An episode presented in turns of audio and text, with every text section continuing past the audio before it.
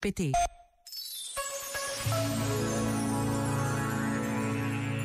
O teólogo checo Thomas Alick considera que a fé e a dúvida são irmãs.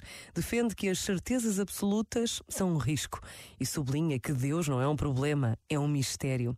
Um mistério não tem fundo, obriga-nos a refletir sempre mais profundamente. Não há um ponto final, parágrafo. Deus é um mistério tão profundo que nunca o conseguiremos tornar nossa propriedade.